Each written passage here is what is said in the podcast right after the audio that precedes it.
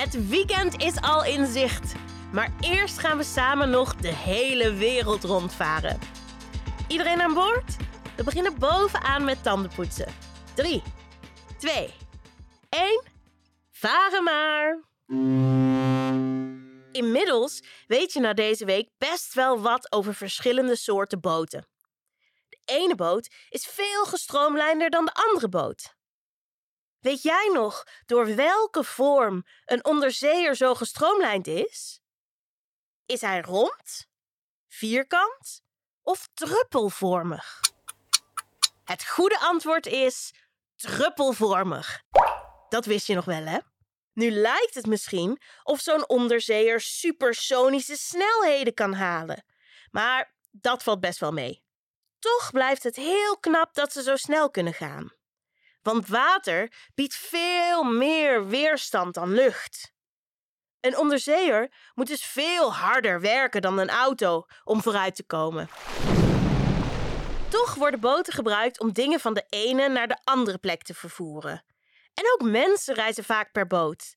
Want ja, met een auto kan je nou eenmaal niet overal komen. Draai nu je tandenborstel om en begin je ondertanden te poetsen. Sommige mensen varen zelfs de hele wereld rond. Om de week af te sluiten heb ik een leuke opdracht voor je. Zoek dit weekend eens een kaart van de wereld op. Langs welke landen zou jij willen varen als je rond de wereld vaart? Zelf zou ik heel graag via Amerika naar Australië willen varen en dan via Zuid-Afrika weer terug. Hoe ziet jouw rondje rond de wereld eruit? En hoe zou je dat rondje willen varen? Ga je alleen, maar supersnel in een katamaran? Ga je heel stiekem in een onderzeeër mee onder water? Of neem je je hele familie, al je huisdieren en je schoolklas mee in een groot vrachtschip? En hoe snel ga je dan eigenlijk?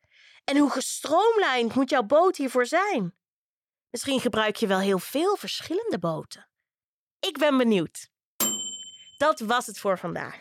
Spuug je tandpasta uit en spoel goed je mond.